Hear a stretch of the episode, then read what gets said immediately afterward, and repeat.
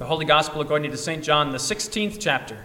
Glory be to thee, O Lord. Jesus said, A little while, and you will see me no longer. And again a little while, and you will see me. So some of his disciples said to one another, What is it? What is this that he says to us? A little while, and you will not see me, and again a little while, and you will see me. And because I am going to the Father. So they were saying, What does he mean by a little while? We do not know what he is talking about. Jesus knew that they wanted to ask him. So he said to them, Is this what you are asking yourselves? What I meant by saying, A little while, and you will not see me, and again a little while, and you will see me? Truly, truly, I say to you, you will weep and lament, but the world will rejoice. You will be sorrowful, but your sorrow will turn into joy. When a woman is giving birth, she has sorrow because her hour has come. But when she has delivered the baby, she no longer remembers the anguish, for joy that a human being has been born into the world. So also you have sorrow now, but I will see you again, and your hearts will rejoice, and no one will take your joy from you. This is the gospel of the Lord. Praise be to thee, O Christ. Alleluia, Christ is risen. He is risen indeed. Alleluia. I imagine it was with similar shouts of joy that the people of Israel celebrated as they left Egypt. Having been loosed from their slavery, the ten plagues, including that final one, the death of the firstborn, they marched out of Egypt, having plundered the Egyptians. They were rich with the gold and silver of their neighbors. They made their way out of Egypt towards the promised land, and I'm sure that they were rejoicing, singing songs of joy, shouting with joy to God on their way.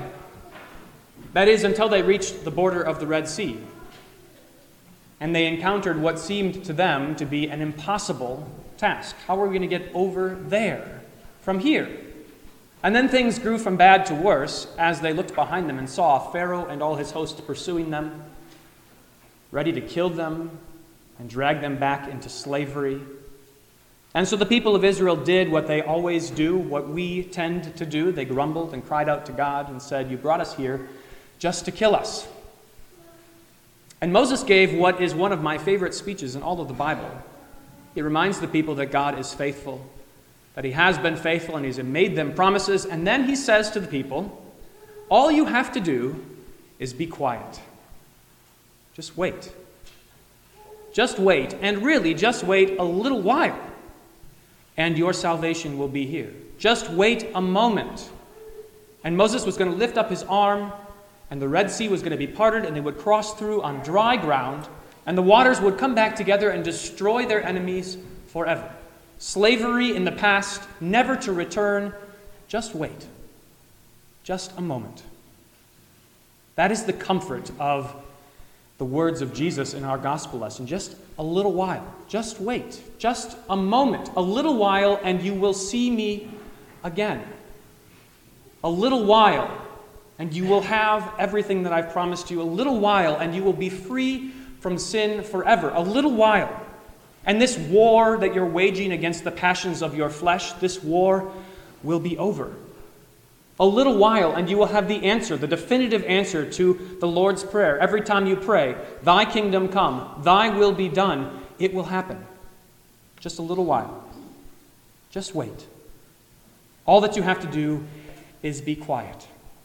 All that you have to do is listen to the promises of God and believe them. Even now, as you strain in this world, as you strain to tune your ears to God's word, to tune out every other voice that preaches lies, just wait. There's coming a day when you won't have to do that anymore. When you won't have to discipline your frail and weak flesh, when you won't have to bother saying no to temptation because you will be free from the shackles of sin. You will be free from the burden of death. You'll be free from your love of everything that is evil. That's how we come into this world, loving things that are evil. And in Christ, we have begun to learn to love anew, to love what is good and right and true, but not yet, not fully. And so just wait a little while. A little while, and you will see him again. Come, Lord, quickly. That's what St. Paul writes at the end of 1 Corinthians. This is what we sang in our opening hymn Come, Lord, quickly. Why quickly? Why do we not want him to tarry? Why do we not want him to take his time? It's because the life of a Christian is burdensome. You bear in your body, in your flesh, the curse of sin, the weight of evil. You bear it in your conscience and on your heart. It afflicts us from day to day. That's why we return daily to baptism, where we are reminded what God has done for us, how He has washed us and made us clean, where we are once again energized to wait. Just a little while. Just wait. Now, when Jesus spoke these words to the disciples, they were about to wait for three days. When he says, You'll see me no longer, he's talking about the grave. He'll be laid in the grave, and they won't see him, and it would be the worst three days of their life. Waiting, hoping that it had all not come to nothing, that something would come of their hope and their promises from their Savior, that something would come from this from laying aside their lives, from following Him, that's some serious waiting. Just three days, but you saw them right after Easter huddled in an upper room, terrified. The waiting was too much for them. Thank God their Savior came to them and spoke peace to them. Whether you're waiting for just three days or for a lifetime for Christ to return, here's the point the joy that comes in the morning, the joy that comes with the return of Christ, with the fulfillment of everything that He's promised, is a joy that overshadows and outweighs every bit of sorrow that you could ever experience in this life. Think of the worst suffering imaginable. The joy, the joy that is promised to you, will make that seem as nothing. It'll blow away like chaff in the wind. Jesus uses this wonderful illustration of a woman in labor who suffers unimaginable pain and really is in the throes of death. But then, when the child is born, it's all forgotten. It's all set aside for the joy that a human being has been born into the world, that she has gotten a man by the help of the Lord. Just a little while she has to wait, and then it's all joy. Now, there is a difference in the way that you can think about those words, a little while. There are several different ways you could hear them. For instance, imagine this situation. You, uh, this would never happen to any of you, but imagine you're driving down Highway 7 and the sheriff happens to be dropping, driving in the opposite direction, and you're texting while you're driving. Again, none of you would do this. You're texting while you're driving, and he flashes his lights, pulls you over, and he walks up to your window, you roll it down, and he says, License and registration, please. And there you sit, texting on your phone, you say, Just a minute. If you did that, I guarantee, don't do it. It wouldn't go well for you, right? That, those words, a little while, just a minute, just wait, right? In the ears of the sheriff from your mouth. They're devastating words, devastating for you. The last thing he wants to hear, and he's going to make you feel it, right? Or, on the other side of the coin, the promise of a little while. So when a child is hungry and dinner is being prepared, how long till supper? Just a little while, just a moment. This isn't an insistence, look, you have to do something right now, but just wait, it's ready. Food is almost here. Get yourself, wash your hands, clean up, and come sit at the table. You can see how different these two senses of a little while, of just a moment, might be. But the contrast it gets even starker because it really depends on the kind of experience that you're having, right? So when you go to the dentist and you have to have a tooth drilled, it really lasts just for a little while, just a moment. But even that moment is far too long because it's a painful experience. If that moment could be shorter, you would do it in a moment. You do it in an instant. You say, just make it over with right now. I want it to be done with. On the other hand, when there's a joyful experience, a wonderful experience that lasts just for a moment, it's never long enough. So I remember being a kid and waiting for two hours in the line at the amusement park to get on that roller coaster to ride on a ride that lasts how long? Just a minute, 45 seconds. It's never long enough. Joyful experience is never long enough for us. Just a moment of joy is never long enough. Meanwhile, a moment of pain is perhaps too long. Really, in the end, it depends on what you love. depends on what you love. How you hear those words, just a little while, just a moment, depends on what you love. So, Jacob, we hear about Jacob, the patriarch Jacob in the Old Testament, who had to work seven years in order to marry his wife Rachel, and those seven years seemed to him but a few days because of the love that he had for her.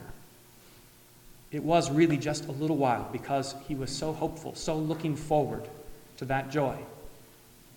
On the other hand, when you're a kid and you want to throw a party at home and your parents are going away for just a little while, that little while is never long enough. That's okay, mom and dad. You can stay out for as long as you want. You can stay away for as long as you want. You don't want them to come back because it will ruin your jo- joy, it will ruin your fun. Solomon warns about that kind of joy, that kind of hoping for a longer time, hoping for a little more tarrying. He warns about that in Proverbs when he warns a young man to watch out for the adulterous woman whose husband is away just for a little while. They both hope that he'll stay away longer. Because if he comes back now, he'll have spoiled. He'll have spoiled their fun, spoiled their pleasure. How you hear those words, just a little while, really depends on what you love, and it can go either way. Now, for the Christian, when Jesus says just a little while, those are words meant to be words of great comfort. But our world is a world full of people for whom that little while is not long enough. And in fact, churches are full of Christians who would rather that Jesus took a little bit longer, who would rather that he stayed away a little bit longer. You can hear this in the way that Christians are afraid of death how they want to hold it off for as long as possible, how they cling desperately to every last breath, not recognizing that in death is life for the Christian. That at long last, in death, their waiting is over, their little while is over. For those who have no sorrow over sin, for those who cherish their sins, who love the delights and pleasures of the flesh, they just want to hold on to them a little bit longer and the return of Christ to the end of their lives comes far too soon, for the joys and delights of this life, which are temporary, they're fleeting, go away too fast. And so, rather than praying, Come, Lord, quickly, they'd say, Lord, just wait a little bit longer. Stay away a little bit longer so I can enjoy this life a little bit more. For those who have no sense of their own frailty, their own weakness in the face of temptation, who have no sense of the fact that we walk in danger all the way through the valley of the shadow of death, the devil is constantly prowling around, seeking to devour us. For those who have no sense of that, then of course, stay away, Jesus. I'm enjoying my life. Things are just fine right now. For those who have no longing for peace or blessedness, for those who do not hunger and thirst for righteousness, Jesus can take his time. And of course, for those who think that way, for those who love the things of this world, no amount of suffering, no amount of sorrow is worth the joy that is coming to those who have life in Christ Jesus. The joy isn't worth it. Joy isn't worth putting up with sorrow and suffering. And so, like a mother who decides that the pain and suffering of bearing a child is not worth it, they put an end to that suffering. They ignore it. They set it aside. They abandon the promises that are given to them. They let go of the joy. The joy is not worth it. Let Christ stay away. What do I care about His joy?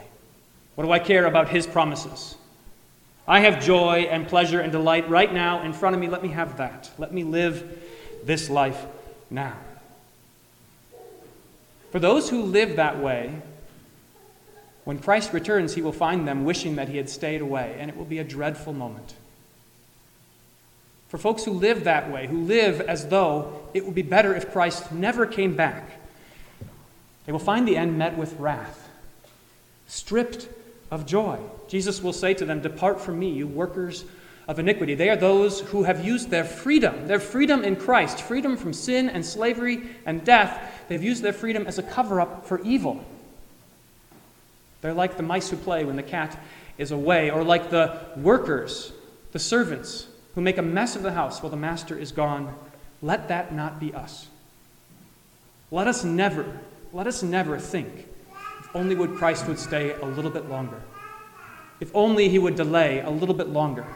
If only I could have more of this, then everything would be okay. Let us never think that. Instead, Instead, let us pray, Come, Lord, quickly.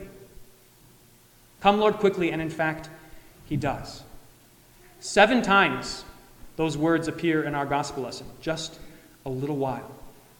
Seven times to make the point abundantly, painfully clear it's just a little while, which is the greatest source of comfort for anyone who feels the weight of their sin, who feels the burden of death, who looks around and sees nothing but grief and shame and sorrow overrunning our world, that sees a world full of flesh headed towards the grave. What could be better news than just a little while? Just wait. Just be quiet and hope in my promises. What could be better than the joy that Jesus has to offer us, which is completely unlike the joys that you might experience in this life, many of which are God given good gifts, but nonetheless are temporary, they're fleeting. The joy that Jesus gives, the joy that he promises in his life and his salvation is eternal. No one will take it from you. So many live their lives right now holding on to every last joy for fear that it will be taken from them. But this joy that Christ has promised to you is permanent and eternal. You cannot imagine it, you cannot picture it. You simply must believe his words. Your joy will overwhelm you. And part of that joy will be looking back on your life and seeing how God has worked all of your suffering and all of your sorrow and all of your grief, all of your pain, how He has worked it all for your good. To teach you to trust in Him, to teach you to love as He has loved you, how He has worked every worst moment for your salvation, for your eternal good, how He has turned the curse of pain into joy like the joy of a newborn child. Think of that. The curse that God gave to Eve included this pain in childbearing, and yet, God's love for us is so great that He adds this joy. Although you must suffer now, there will be joy. Joy better, far better than the birth of a child. Joy unending. The joy that comes with peace with God, that comes from blessedness, that comes from holiness, that comes from looking at your own heart and not seeing anything, not seeing anything to separate you from God, bearing no guilt or shame any longer. That's how you can rejoice right now. The apostles they often tell us in the New Testament to rejoice, even in the face of suffering. Count it all joy, brothers, when you encounter trials of various kinds. Rejoice in the face of suffering. And it seems like an impossible task. It's like telling somebody who's depressed to cheer up. But here's the joy for you your Lord has already worked salvation for you. He already paid the penalty for your sin. He already went through the grave and rose again so that you would not remain there. He has already done it all. So that now all that is left for you is to wait, to be quiet, and to listen. This is how the people of Israel could have approached the Red Sea. Having come from slavery in Egypt, having seen the wonders worked by their God who defeated all the gods of Egypt, having seen how Pharaoh couldn't hold a candle to their Savior. They could have come to the edge of the Red Sea, and instead of throwing up their arms in despair, they could have said, I can't wait to see what salvation God works next. I can't wait to see how God redeems me from this trouble, from this sorrow, from this grief, because He has said He will do it. I can't wait to see how God shows me His love and His mercy yet again, for it is new every morning. Great is your faithfulness. That's the joy of being a Christian even now. You don't have to wait for the end to rejoice, but rejoice that your Savior works now for you. That He works wonders for you now, drawing you close to Him, forgiving your sins, making you clean, giving you new life now, and preparing for you an eternity of joy. Put your trust in Him. Fix your ears on those words just a little while and pray. Pray that he would come quickly, for he is your hope and your salvation. To God alone be all glory now and forever.